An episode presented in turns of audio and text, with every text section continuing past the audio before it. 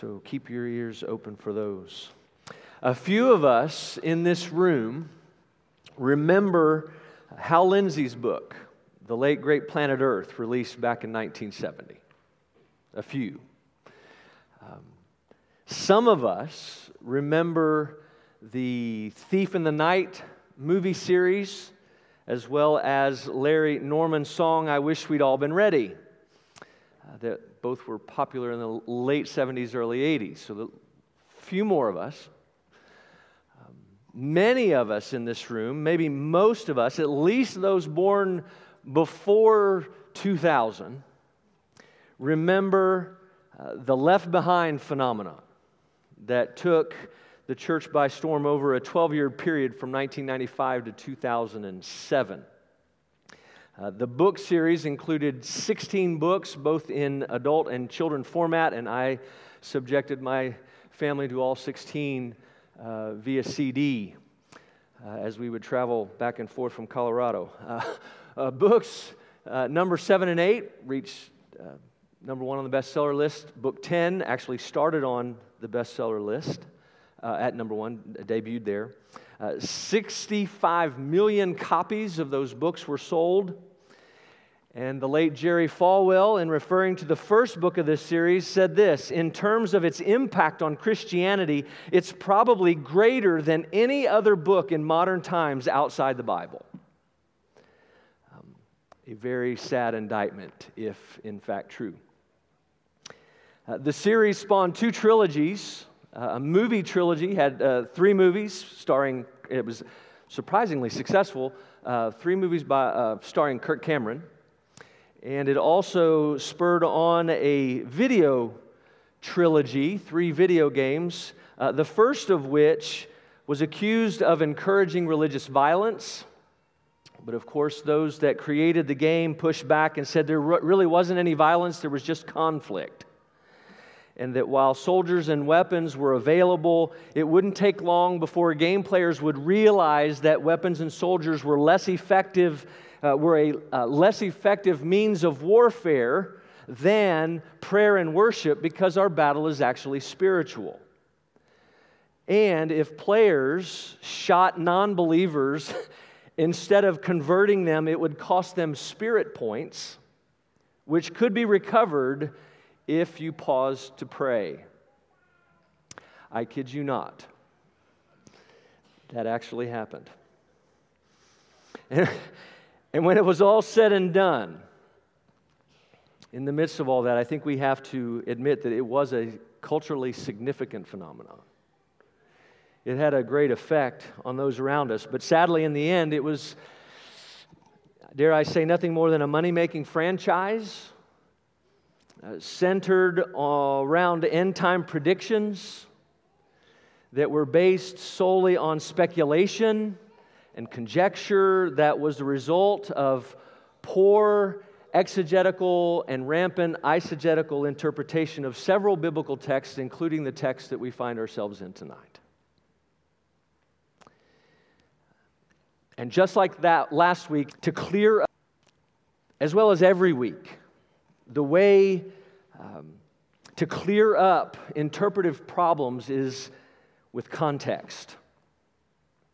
It's all about context. Don't get me wrong, this is a very difficult passage. It's a difficult passage to interpret. Our confession says this all things in Scripture um, are not alike plain in themselves, nor alike clear unto all.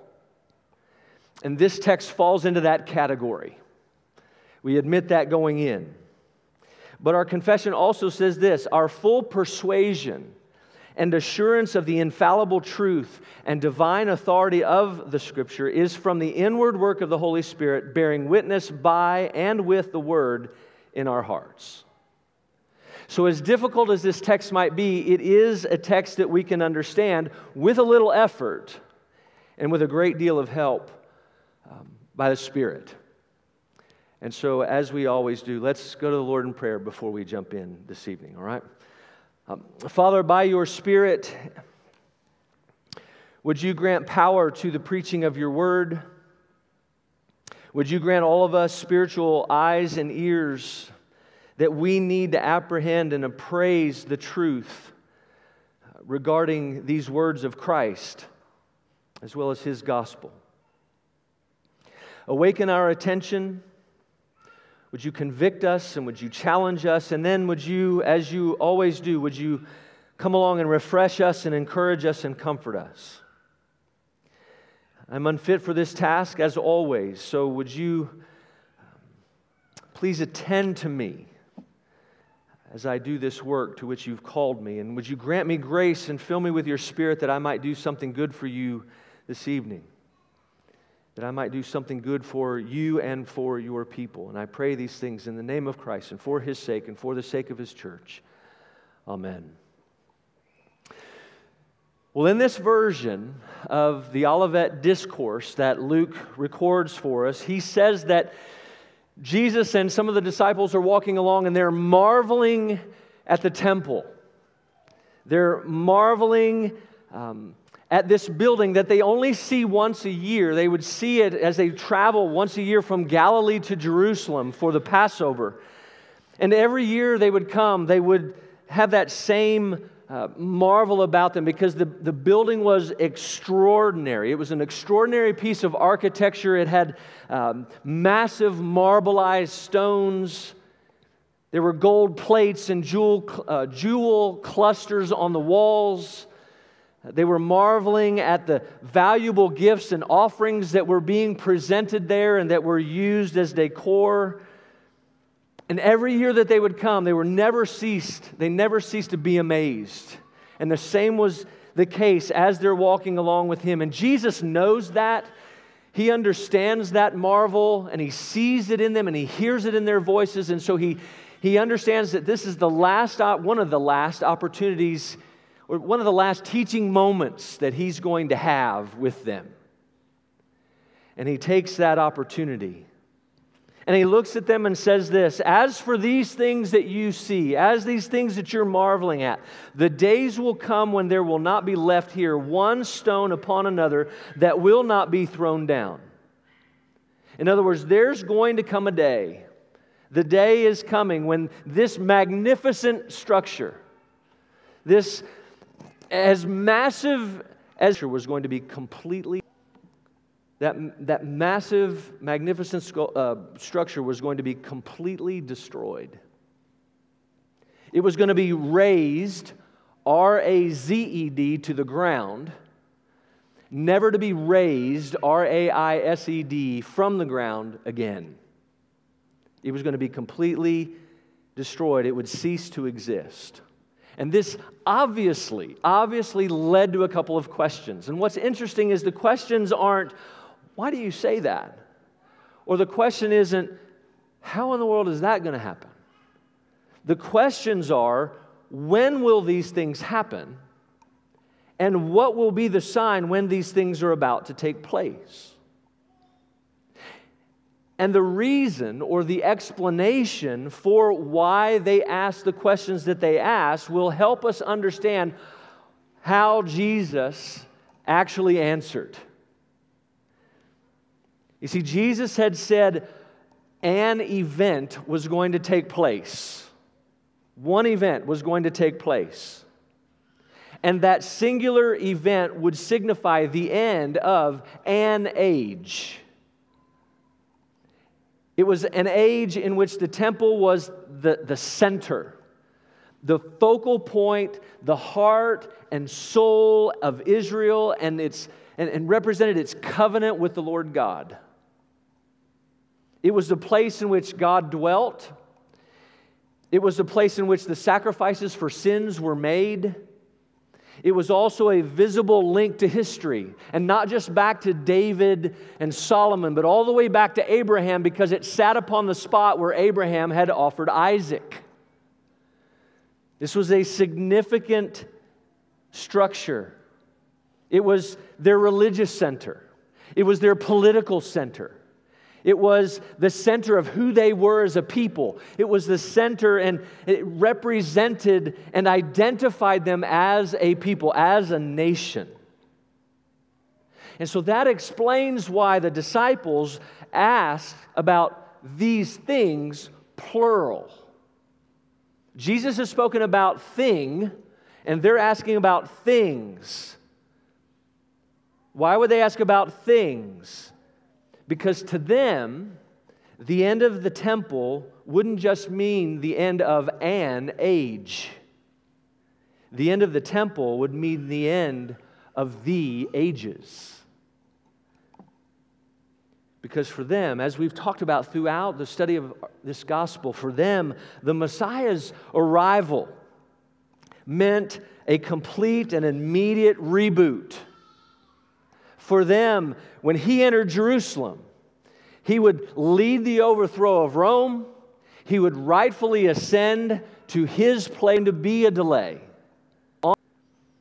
And he would return Israel to its full and final place of prominence and greatness. And so, the only way to talk about the destruction of the temple would be that this must be the end of all things.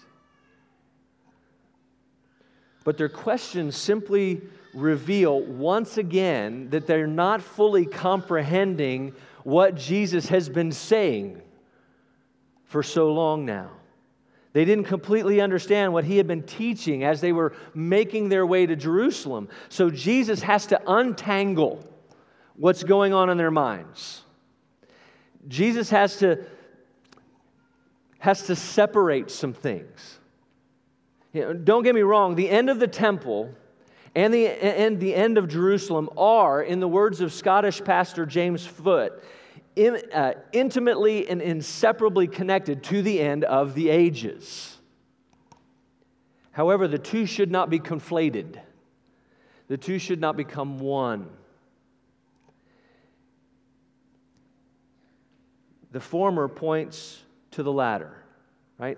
The destruction of the temple in Jerusalem, as we've been pointing out, points forward to that ultimate judgment.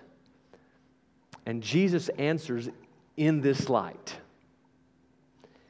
Listen to this larger quote from Pastor Foote. He says, Upon the whole, it seems to be the most correct method of interpretation to expound the greater part of this chapter, primarily and directly of Christ's providential coming at the destruction of the temple and Jerusalem. Not forgetting, however, that we have therein an emblem or a symbol of the personal coming at the judgment of the great day. And that the description of the latter event is interwoven or at least intimately inseparable, uh, inseparably connected with that of the former. Some of the verses being applicable only to the former event, while the latter, but many of them, I'm sorry, many of them being equally applicable to both while the latter event is more and more clearly pointed to as we get on towards the close of the passage. So, the destruction of the temple in Jerusalem, intertwined with the, the last judgment and, and the end of the ages. There are, there are verses here that are applicable only to the former, only to Jerusalem and the temple, and there are others that are applicable to both. And we have to, we have to work at it, which is what we're going to do over this week and in two weeks. It's going to take two weeks. Part one is tonight. I'm calling this the, end, the beginning of the end. It's going to take two weeks. This week is part one. We'll look, Lord, it's uh, at part two the week after Easter. Our outline is not what's located in the back of your bulletin, it's different. Okay, we're not looking at three points, we're looking only at two, so you can mark those out. Two points are this we're going to look at the end of an age, A N A G E, an age. And the second point is we're going to look at the end of the age, of the age or the ages. Okay? The end of an age, the end of the age or the ages. So let's begin with the first, the end of an age. Questions are these. Remember, we got to remember the questions. What are they? When will these things happen? And what will be the sign when these things happen? And truth be told, Jesus never answers the when question. Right? We want him to, but he doesn't. He doesn't give a specific time and date. He doesn't say, mark your calendars because this is all going down on April 10th. But he did answer the sign question. And notice he didn't instruct them to look for the sign or signs. He didn't tell them to be preoccupied with the sign or signs, he simply gave them the signs. And he gave both general signs and he gave a specific sign. And before he gave them the signs, however, he, he warned them of those who were going to come and claim to not only speak for him, but to claim to be him. He said, See that you are not led astray. For many will come in my name, saying, I am he, and the time is at hand. Don't go after them. He knew at the moment after his resurrection and ascension that people were going to rise up and begin to teach falsely about him and about his message. They were even going to begin to claim to be him themselves and seek to lure people away. They were going to claim to be the Messiah. And he says, Look, ignore them. Don't listen to them. All they want to do is deceive you. They want to trick you. They want to lead you down a path that you don't need to go. What I'm about to say is all you need to know. And if I haven't said it here, you don't need to know it. This is what you need. I, if, if there's anything else, if there would be anything else, I would tell you. And then, having said that, Having warned them, he then begins to share the signs in verse 9. He said, Before the temple is destroyed, you're going to hear of wars and tumults. Nation will rise against nation, kingdom against kingdom. There will be great earthquakes, and in various places, famines and pestilences. There will be terrors and great signs from heaven. But even before all this, there will, there will lay hands on you and persecute you delivering you up to the synagogues and prisons. And you will be brought before kings and governors for my name's sake. You will be delivered up even by parents and brothers and relatives and friends. And some of you, they will put to death. By all for my name's sake. But he doesn't leave them there.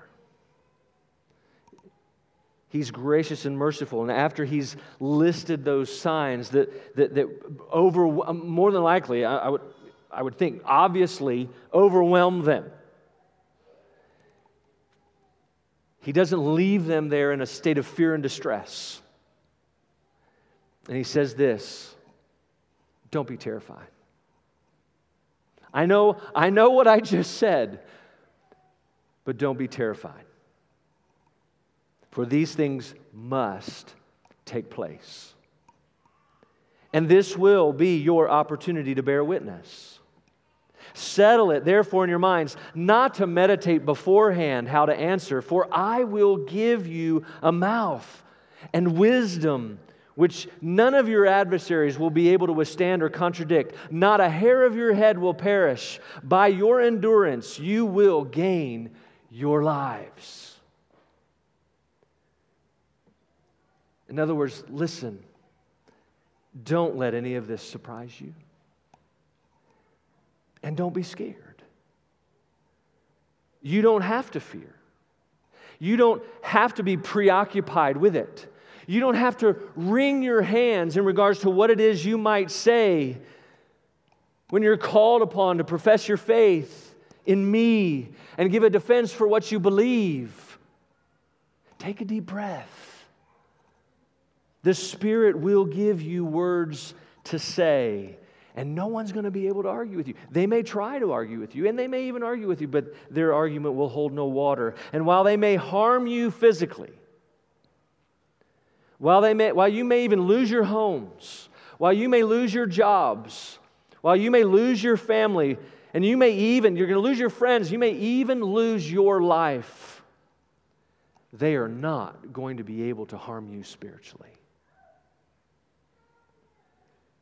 By enduring, he says, by persevering in your faith to the end, you will be saved.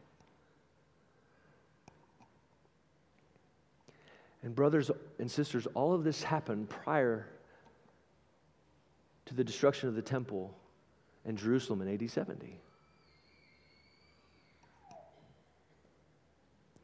Listen to these words from one commentator Nation did rise against nation.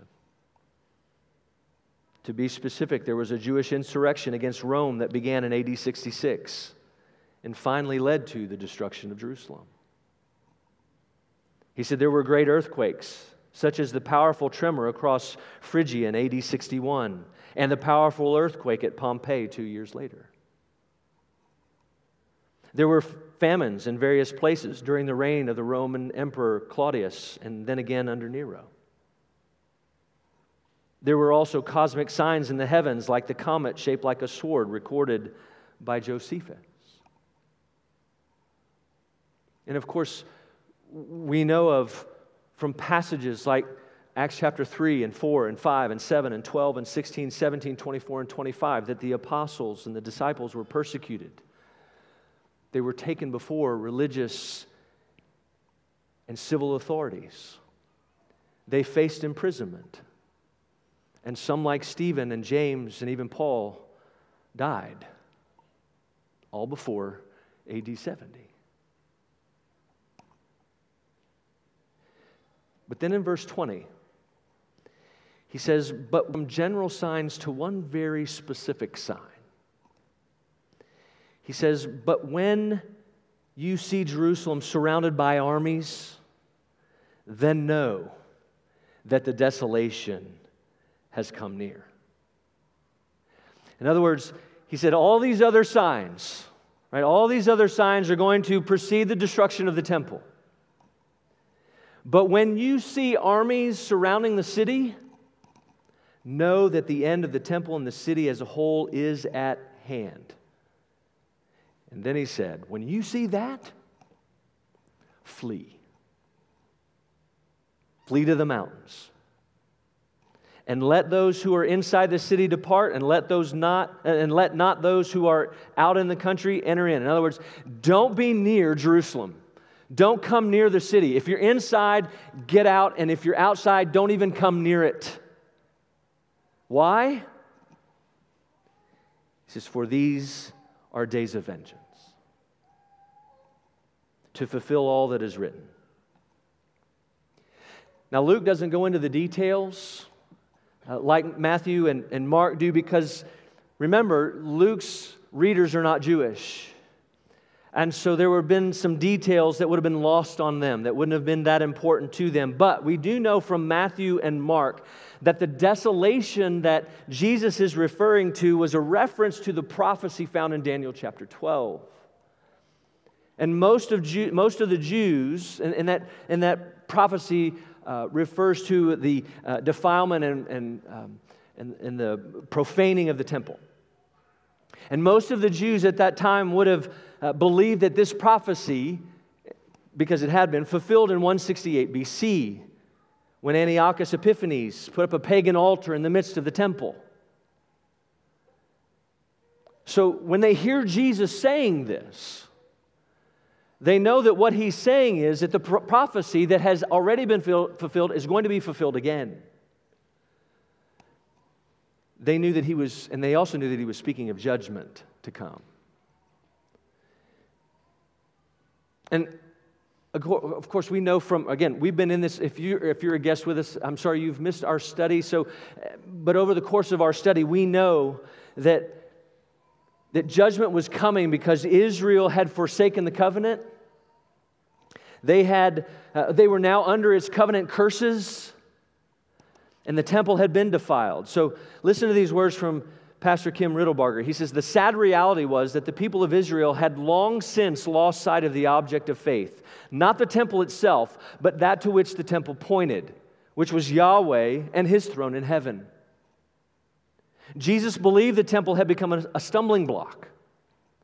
He goes on to say the temple and its sacrifices were intended to point the people of Israel to the coming Messiah and his redemptive work. But once Jesus had come and proclaimed that the kingdom of God was at hand, the temple was even then being rendered obsolete because the true temple had come in his very person.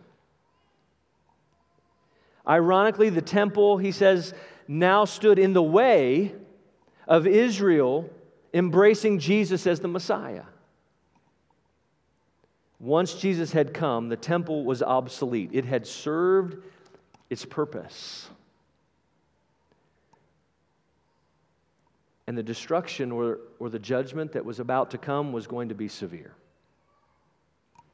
He says, Alas, for women who are pregnant And for those who are nursing infants in those days, mean, you were waiting for him to, to kind of finish that statement. What's going to happen? He doesn't have to.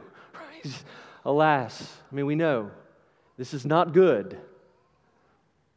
For there will be great distress upon the earth and wrath against this people.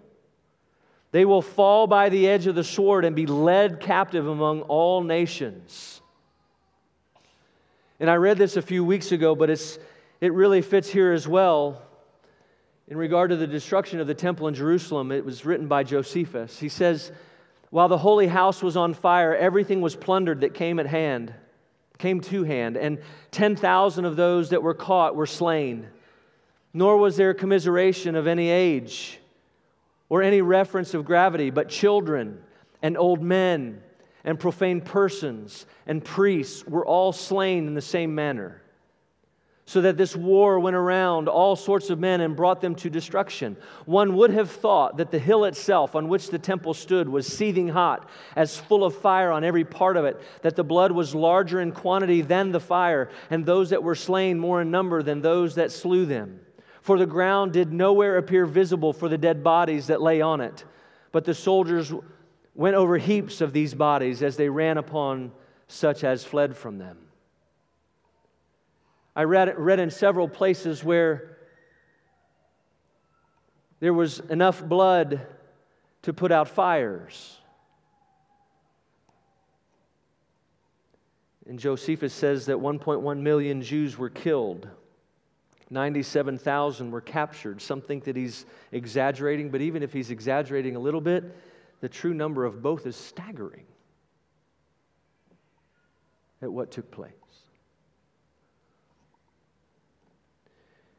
Fortunately, he and other historians also record that Christians heeded the warning. Christians heard the warning and having listened when the armies began encircling the Roman armies began encircling around Jerusalem in 66 AD. They left running for the hills, particularly to a city called Pella, where they found refuge. It was a dramatic and devastating end of an age. And that brings us to the second point the end of the age or the ages. Remember what Pastor Foote said. Some of these verses were applicable only to the temple as well as the end of the ages. Verse 20 to the middle of 24, verses 20 to the middle of 24 were very specific about the temple in Jerusalem in 70 AD and only applicable to that event. But in verses 9 to 19, they were or are more general. And while they were all in fact fulfilled prior to 70 AD, they continue to be applicable for us today. There's a what's called a double fulfillment. Notice at the end of verse 9, Jesus says, But the end will not be at once. Jesus is, again, separating what the, the disciples had conflated. He was saying that the destruction of the temple and the end of the world were not the same thing. And the destruction of the temple would simply be, as he's talking with them, that the destruction of the temple would simply be the beginning of the end. And that beginning would actually point to the end, as we've been talking about all along. The judgment experienced by Israel in, in regards to the temple in Jerusalem actually pointed to the ultimate judgment that would take place at the end of the ages. But at this particular point, as we've said, the, the, disciples weren't going to get that. They weren't going to completely understand that because any talk of the second coming was going to be lost on them because it wouldn't be clear to them until after his death and resurrection that we're still a few days off. But for you and I, on this side of the cross, we understand. Again, going back to Matthew and Mark, both record Jesus concluding the sharing of the general signs with this statement. He says, All of these are but the beginning of the birth pains. Now, ladies, I don't need to tell you anything about birth pains. And for those of you that were fortunate, gentlemen that were fortunate enough to be in the delivery room, I don't have to tell you anything about them, but we all know that they are intermittent at first, but then they become pretty regular. And they grow more and more regular as time passes, and they also grow more and more intense over time until you give birth. And so he's saying that these general signs were going to be intermittent at first. They were going to become more regular as time went by. They were going to grow more intense as time grew, as time went by, until the end of the ages. In other words, the general signs, again, that were fulfilled prior to AD 70 are, are also being fulfilled as we wait today. And what are we waiting for? What is it that we're waiting for? And we find that at the end of verse 24.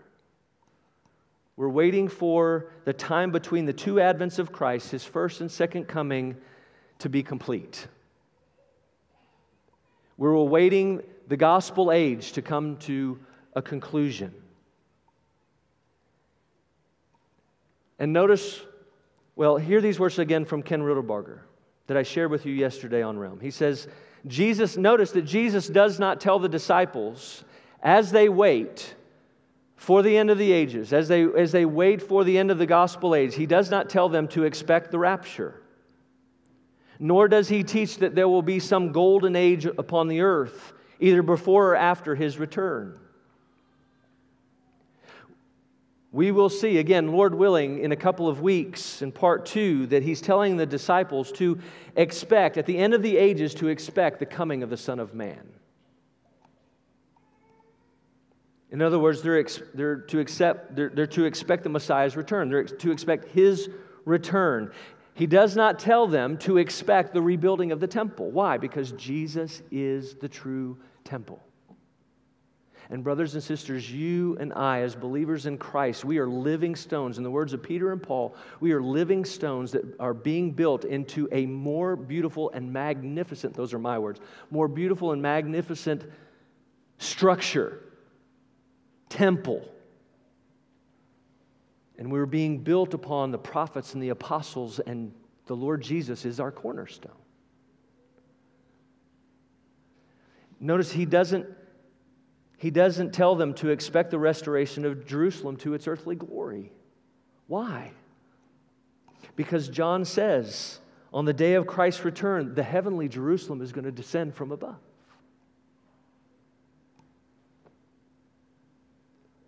and the new heavens and the new earth are going to be, re- are going to be established. And all of that will mark the end of the ages and the beginning of the everlasting kingdom.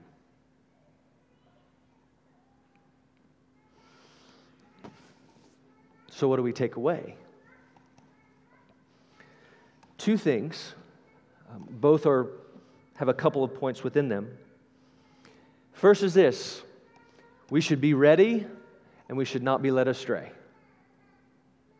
As we wait, speculation, conjecture, predictions do not become followers of Christ.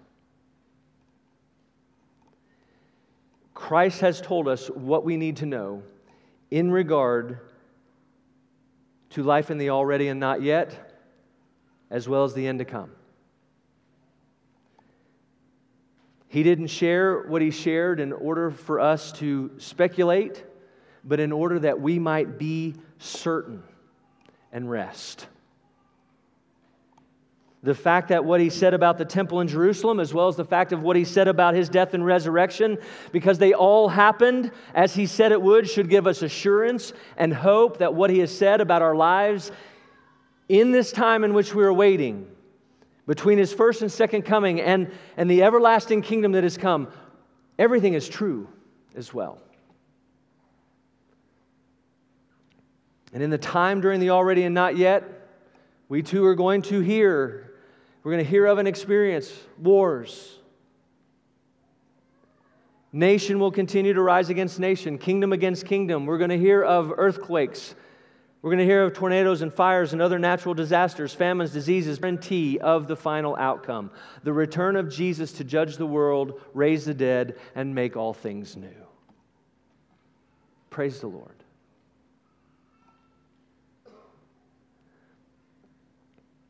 And not only will those signs continue, but persecution will grow. And we don't get this. Like our brothers and sisters around the world get this, but Paul does say that those who desire to live godly will be persecuted. That is a promise. And as we progress and as we move forward, that persecution will be at the hands of the religious, it'll be at the hands of the non religious. It's happening right now in that same way. It will be at the hands, and it, it, is, at, and it is at the hands of and will be at the hands of the visible church, as well as the civil magistrate. It has been, is, and will continue to happen at the hand, hands of coworkers and friends and family and neighbors. And people have, are, and will lose their homes, lose their jobs, lose their families, and even lose their lives. It happens every day. and we're naive to think that it will not ever happen to us.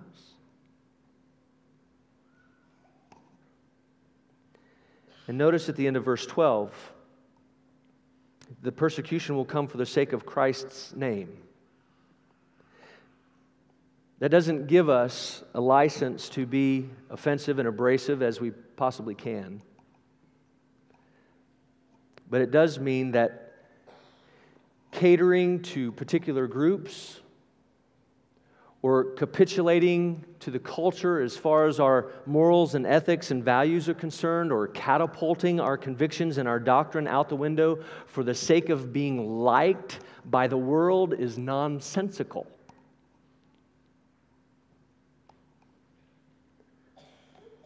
Because in the end, it's not going to matter what we say or do in order to be liked or embraced by the culture. Striving for relevance and acceptance is going to be short lived, it's going to be futile. Because no matter how much they like us in the beginning, ultimately they're going to turn as long as we continue to proclaim Christ as Lord and the Savior of sinners.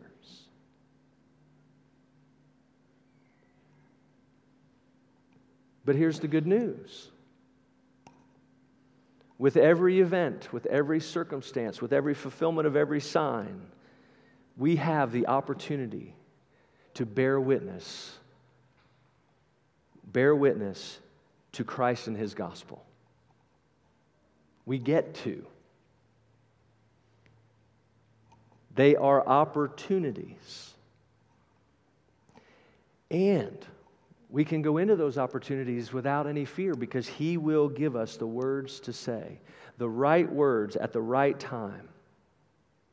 We just need to be ready.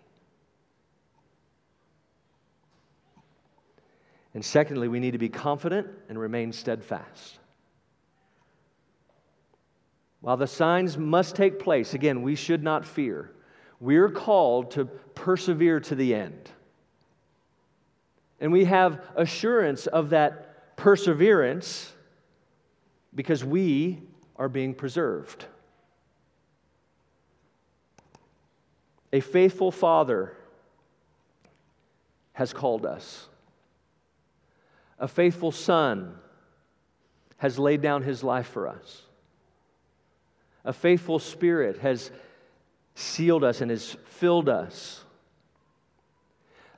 The God who has saved us, the triune God that has saved us, holds us in the palm of his hand, and we will not be lost. We should not, therefore, lose hope. We should not be afraid. We should not give up. The promise is sure. To those who endure to the end, they will be saved. Thanks be to God for that hope and that assurance. Let's pray. Gracious Father, by your Spirit and grace, would you enable us to receive the word with faith and love and lay it up in our hearts and practice it in our lives? Bless those who have heard your word preached, and may the seed sown in weakness be raised in power and show forth fruit of righteousness. In Christ's name, amen.